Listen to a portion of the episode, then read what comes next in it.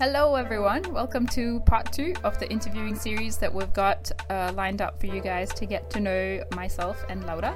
Last time we had Laura interviewing me with some crazy questions. I don't know where you came up with them. That was some crazy stuff. But um, yeah, so this week I'm going to be paying back the favor, and I hope she has as much joy as I did in recording that. All right, so let's get started into it. So, pretty much, I think what the we, we could probably start with your background. Where is it that you come from? Where is the land that I'm from? Where is this place? Um, I'm originally from Pasto, Colombia. So that Pasto is a city located in in the southwest of Colombia. It's two hours um, away from the border of Ecuador. So the city where I'm from is like surrounded by mountains. We actually have the most active volcano in South Colombia. So I'm from a very um, exotic and just beautiful place. It's pretty Sounds cold there. Incredible, yeah. Has has have you ever seen a volcano erupting? Like, is that does it was Yeah, yeah, it has erupted actually, but it's not like explosion of lava. yeah, yeah I have yeah. never seen that, but there was like just dust and yeah, it was ash like and stuff. that sort oh, of that's explosion. Crazy. Yeah, and then what happens? Like, do they do they clear the town or? Yeah, well, you, th- there's like um evacuation process sort of thing, and like you have to leave buildings, and like you if it's like the if the ash is like actually falling, um, you have to gather everyone in like uh, a space with like shelter and like coverage, so people don't obviously get that on their on them. So from Pasto, Colombia to Australia, tell us a bit more about that journey. How did that happen? Well, um, my parents always encouraged me and my brother to learn a second language, to sort of like go out to explore the opportunities we had. Um, they just thought it was really valuable for us to know two languages and to sort of like explore the world and like different cultures. They thought that that would really like benefit us for for our development as as people. So when I was in grade um, 11, or like even before that, I wanted to learn a second language. I, I saw the benefits from it, and I saw how much fun my brother was having in Australia, in particular, and how exciting that experience of like, I guess, um, home sort of was because obviously it's not like exciting, but it's it opened so many opportunities. Um, so yeah, I, I felt like the motivation, and I wanted to to give it a go. Um, so that's the reason why I migrated to Australia to learn English mainly. Wow, and then ended up learning so much more. But uh, I, I mean, I'm just curious to know: was that something that you felt was that the the push to move to a different country and learn? Uh, was that something that you agreed with, or at the time it was just something your parents wanted you to do? So you were like, "Let me try this out." Um, I feel like I always wanted to do it. Yeah.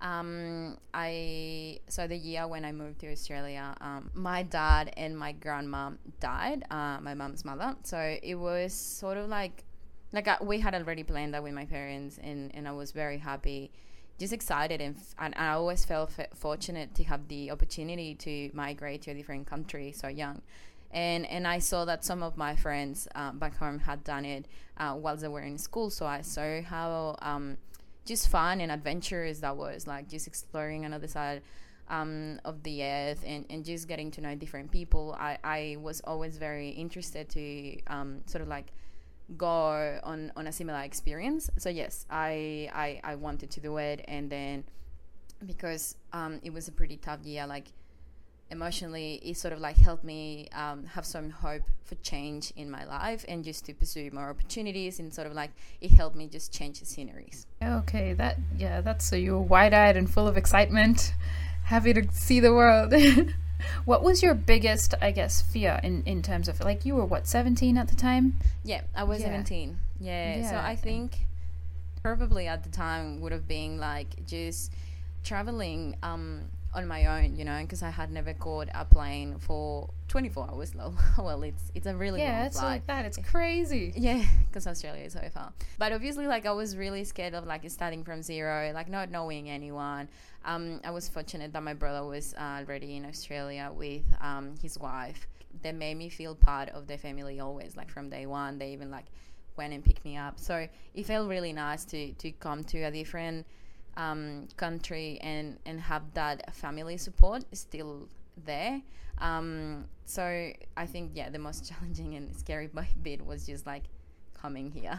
That must have been Jumping on a plane. Could have done that. Yeah, that's pretty crazy. But okay, so you came here. Uh, you came here primarily to learn English. I mean, Yeah, well, safe to say I- you nailed that. But how did you end up then in engineering? Like, Thank you so much. Uh, I so when I was in school, I was always interested in like mathematics and like physics. My numerical skills, as we know, were in like the topmost, or like they were in like the greatest. But I was always interested. Like um, my dad had like a big influence. He he spoke about engineering careers um, to me in the past, and and he was an engineer himself. So I feel like having that exposure to science and just inventions was really um, life changing for me. Like he helped me make a decision. And when I came to Australia, I sort of figured it out because I was paying attention to all the infrastructure in the city of Brisbane. Like I was actually paying attention to the highways, the the way the bridges were built or like supported. Really weird, but I don't know. It's just like it caught my attention. Definitely Stormwater systems, yeah, stormwater systems really caught my attention. Like I saw that the water was flowing um dif- like differently on the roads i i know it sounds nerdy but i i actually saw this that's fascinating. Like, it, on no one thinks of, of looking at the well it wasn't drainage system when it's raining. So, like, what's it like back home that made you you more inclined to look at? I think um, there was. It's it's not that I'm saying that in in Colombia we didn't have these things, but it was just more advanced. It was like technology and like the way roads were built. Like I come from a um, city, like we have probably like five hundred thousand uh, inhabitants. Um, the infrastructure is different. Like we we don't have highways um, around like the city. You know, like in here, you you can jump on a highway anywhere, sort of thing. Would you And- say that the influence, sorry, uh, would you say the influence came primarily through your dad exposing you to to science, the Yeah, engineering yeah, I think so. Yeah. So, funny story. Okay, I'm just gonna share this because I think it gives a lot of context. In Colombia, the curriculum for um, schools is pretty different. Like you have like 12 compulsory subjects. Like you don't get to pick what you want to do. Um, whereas in here, I think you, you can pick. Like if you wanted to do psychology, you could, um, which is really cool. But in Colombia, you have like your basic um, compulsory subjects. And I was interested in like chemistry, uh, physics, mathematics. Um, I don't know. I really enjoy the classes. Um, my dad was an engineer himself, and any time that I had any questions related to physics or algebra, I would come to him. I remember that he bought this like massive whiteboard, and he put it like he, he put it up on his office on the wall, and he was like, "Okay, I'm gonna teach you." He actually did that just to teach me. So so nice, like of him, like super nice. That's a oh beautiful memory that I have. he wasn't the most patient person. Like he would get a little bit frustrated at the fact that I didn't understand algebra. And I remember that that was sort of like my introduction to science, you know. I remember him like he was pretty much like let's this is just an example. Obviously, this is not literally what happened, but he would be like, "So Lau, how what is two plus two? And I'll be like, three, and he'll be like, "No, Laura Sofia, it's not three. so he would actually get pretty mad. Ah, good memories. But um, yeah, he influ like his influence played a big role because I think after all those lessons, he sort of like wanted me to appreciate that science and mathematics and physics wearing hard and yeah mom was always more in the writing or analytical like politics sort of like side or like human rights so i was exposed to different um i guess subjects from both like ends so it was like science and then my mom was a little bit more more like focused on social work and like human rights that explains your like that. interest in psychology and yeah. I mean yeah, more on that yeah, later, we could but say that it's so incredible just because like we, we're going to talk about this more but we talked about it in our last session as well where you know exposure to stem for younger girls especially is what makes them being a or more open to entering that field later on and you're Yeah, literally yeah. a prime example of that Yeah, one hundred percent. So that was before a teacher had made that comment. Actually, everything happened before then, and I remember that when I was in grade ten. Um, yeah, that was pretty much when when the teacher probably made that comment, and I was like, oh, maybe yes, I should like pursue my artistic sort of side, like photography, media, and communication. So that's when I was like a little bit un like unsure. I wasn't committed to one industry yet, but uh, came to Australia, and I was like, probably I have I've, I've always had this in my head might as well just follow it. And yeah, at the time, TAFE was offering that course that made it easier for me to sort of like study um, like a higher education sort of course because you going going to uni in in Australia is really expensive as an international student. So I was sort of like um, I was looking for a high quality course, like higher education type of course, and and that was really good because it taught me really good skills that I use until today. Yeah. So like, what were you? Um, that was in your first year coming here, was it? Um, well, I finished my English course in 2016 um, in I think it was in June or like late May, and I enrolled and I started at TAFE in July. Yeah, and then how soon after that were you already working in the industry? Um, one year after that. So I started in 2016, and then one year later in 2017, I was already starting as a civil engineering technician. It was actually that really is funny. insane. That Tell us a bit about that, that story. Yeah, I want the viewers to hear this. It's crazy. Yeah, I know. It's it's such a like it's a it's a good story. So basically, um, whilst I was studying at TAFE, I was working as a waitress. I remember that my manager at the time, he he shared with me that um, I think in the past he had been like a recruiter for engineering firms um, and he had some contacts in the infrastructure and like development industry sort of thing. He helped me to build my CV and to make it look professional. Then after that, he was like, "Yeah, I have some contacts. Like, let me know if you need anything," sort of thing. And eventually, I remember that he was like, "Hey, Lau, like we have this soccer game at the recruiting company um, are playing, and I think it would be very good if you came and play with us." But my understanding was that I was going to be playing with like I don't know, like in a sort of like a mixed kind of team. But when I show up there, I was pretty much playing. I, I think I was the only girl, and I was playing with like all these guys um, that were obviously older than me, and I was like, oh my god, this is so intimidating. At the end, we like lost because I was like a bad goalkeeper, but I try my best, and uh, I try my best to be a good goalkeeper. But it was a tough game.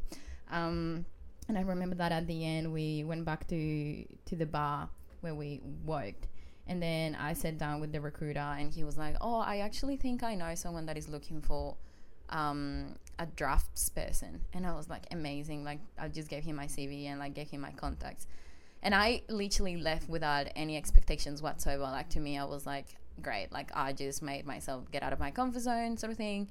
Then, like, I'm not joking. Like two weeks later, perhaps less, um, I got a call from Arup, and they were like, "Oh, we're looking for a um, civil engineering technician like that has zero experience in the industry.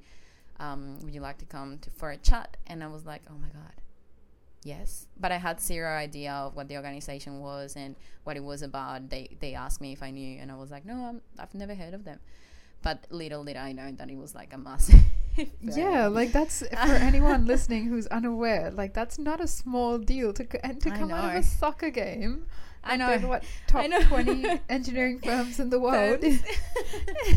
I know. And I love oh, my man. time there. I got to yeah. meet you there and I'm going to be forever grateful for that. oh, and obviously for all the projects and all the skills land, of course. Yeah. but like, uh, then would you say um, that, like, how much would you attribute that, I suppose, to your you know putting yourself out of your comfort zone a there is that but then yeah. there must be like a big role to play of, of having a mentor. Like we can say that yeah. your old boss yeah my my old boss. yeah, yeah, yeah. Yeah. He was he was indeed. And i remember that he was he was probably the most caring boss that i had in the hospitality industry. Like he actually cared about his staff and he would help not only me like he would help everyone. He he would be happy to sort of like collaborate um, with his team to sort of like make them progress in whatever fields they wanted, regardless if that meant that he had to let go some really amazing staff members, you know. And I really admire that, and I, um, yeah, I just really admire that. So, like now that you you know you you see the benefit of having a mentor, do you actively seek out mentors in the different companies that you've worked at? Mm, mm. I think um, the person who interviewed me first for my position at Arup, I would consider him a mentor in my professional career. Like he is a really good professional, and he's very like he is a specialist in what he does, and he has his own firm, and he's come so far, and he has provided me with really good insight about what the industry is about, but also like professional tips and advices when like making big decisions, like when leaving companies I always come to him uh, for advice because I know he's been there probably, or if he hasn't, he can give me like a neutral perspective based on what I have told him that I'm interested in, like pursuing in my career. So definitely, I would recommend like a mentorship program. And even if it's just not for you professional development, I feel like having someone that is a professional advising you and giving you a neutral pers- perception um, of of the world or like of your problems quotation mark because problems yeah. something objective. Um, yeah. yeah it's it's good it's really good. It it helps you understand things from a different point of view and and i feel like that's important. Yeah. Wow okay um that's if we can i suppose in line but a bit off topic. What would you say in when you first got into engineering was like your biggest like like uh surprise that was involved in this field? Great question, Sohan. Really hard to answer on the spot, but um, I had some some of like some exposure to what the engineering industry was going to be like um, when I started my course at TAFE. Um, I was pretty much, I think we were four women in total um, of like a 30 people class. Don't really remember very well, but I think we were only like four women uh, at least starting full time. And I just straight away noticed that we were a minority. But when I came into the industry, it was a little bit more refreshing because I like I could see women in the office. There were many different female professionals, um, and they were all killing it. They were like leaders and um, in like high positions and they were very respected and there were many of them that were part of like committees to sort of like help retain more women at least at the company so it was quite refreshing in that sense but um i obviously also realized that people in engineering were um like had different hobbies people were interested into gardening uh into music, into cars. It, it was it was good. It was not just like everyone talking about work or just like purely technical stuff. No, that's awesome. So so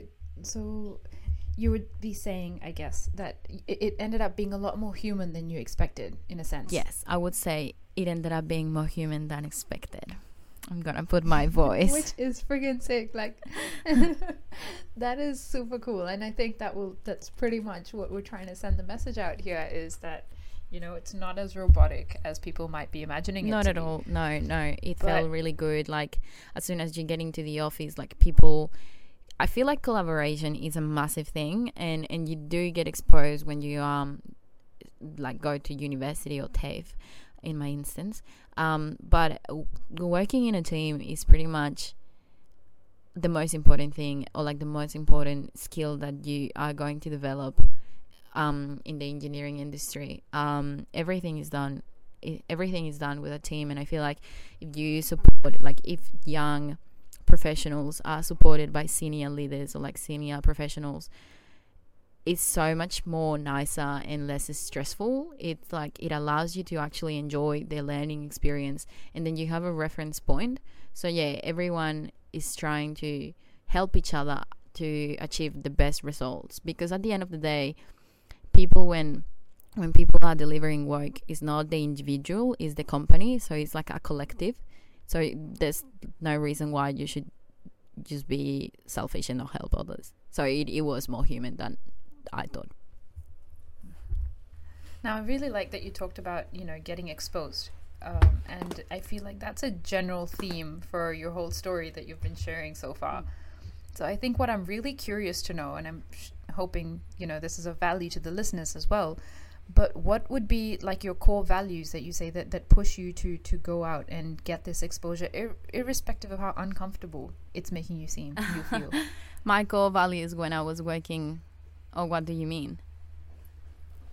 Just your core values in life that have, you know, that drive you, that make you to even now that that drive you to be this amazing um, person. I think I when it comes to like values, I feel like there are so many that are part of of a person's identity or like a person's life.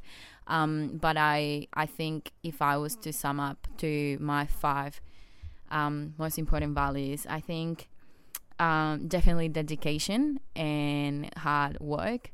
Um, I feel like honesty and authenticity. I'm mentioning two lol in one. this is great. Um, consistency. oh, consistency is also another one that I actually think is really important. Um, uh, and obviously honesty and responsibility. I feel like responsibility is the biggest one, and it's one that life keeps. It's like that lesson that life keeps teaching me in any shape or form, like in any aspect of my life. Responsibility is such a big value that we all have to have. And I feel like people sometimes don't understand the sense of it, like the extent of the word. Like it's not just like being responsible of like, yeah, I did my homework today. No, it's actually being responsible in the sense of like, okay, I'm gonna take accountability for my life and for my rules. You know, I, I, I wanna live the life I want and I am the only person who can change things and who can make um, changes long change things and make changes. But you know you get the gist of you it. you say life keeps teaching you this lesson. Yeah sorry. Yeah you say life keeps teaching you this lesson. Give us give us an example oh i, I just feel like you know like recently um, yeah. I just feel like i think i was exposed to like responsibility in in in this sense. From a young age i'll just go to when my dad passed away for example. I was obviously not of, like it was not my fault that something like this had happened to me to a 17 year old like i could have seen it as like oh wow like life is like he hates me. Like what the fuck? Like this is shit. But instead of having that approach obviously it sucked. It was really really hard for me and for my whole family. Like losing family members and like grief is really difficult.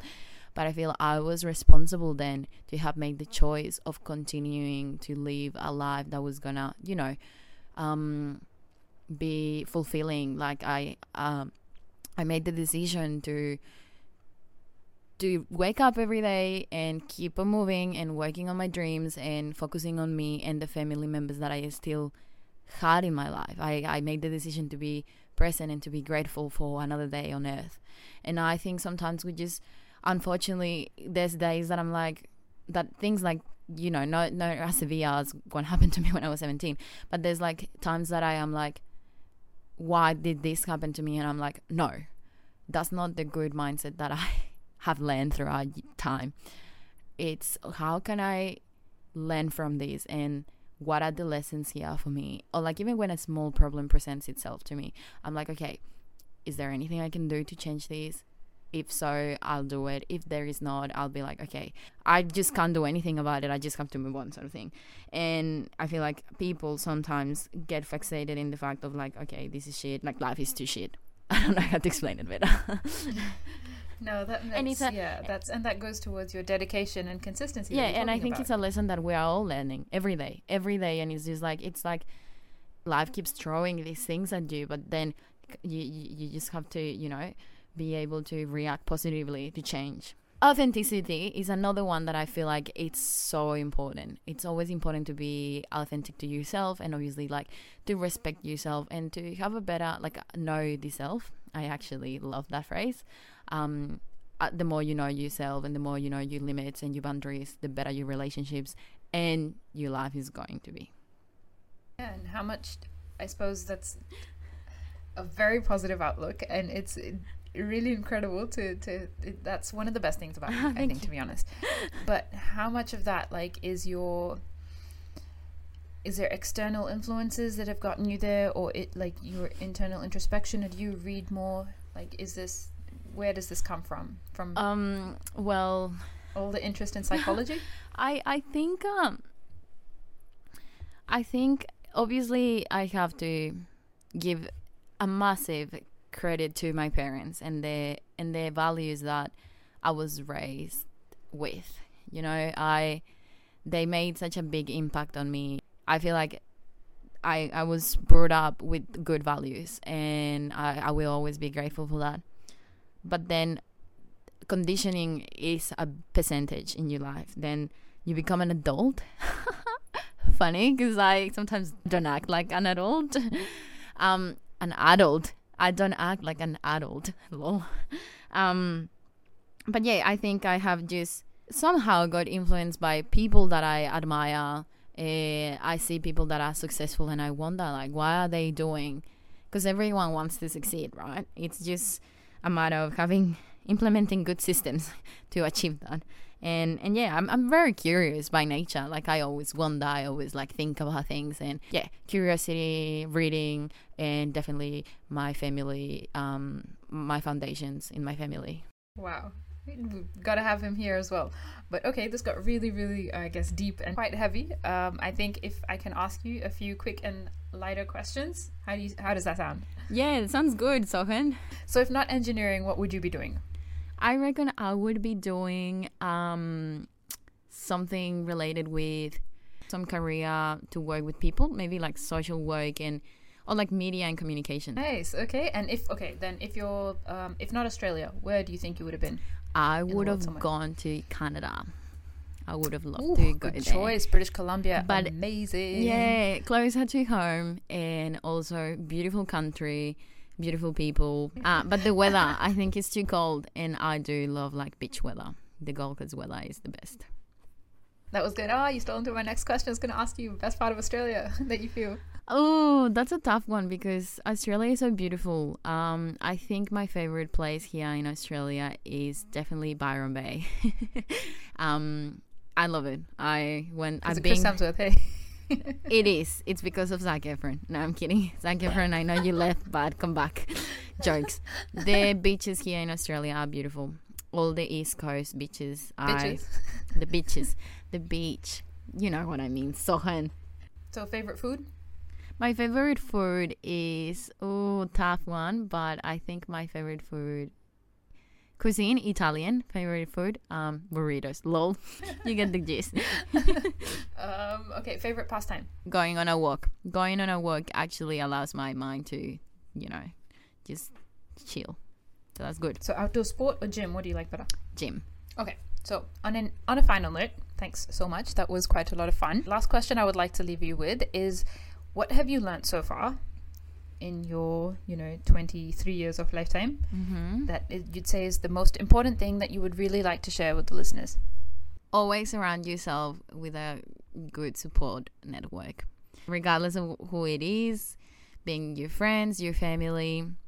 It's always so important to have people there for you to listen to you, and and always it's good to offer that to other people. Thanks so much. It's been quite a lot of fun interviewing you. Thank you so I much. I hope the listeners enjoyed it as much as we did. yes, I really hope so. See ya, everybody. All right, ciao.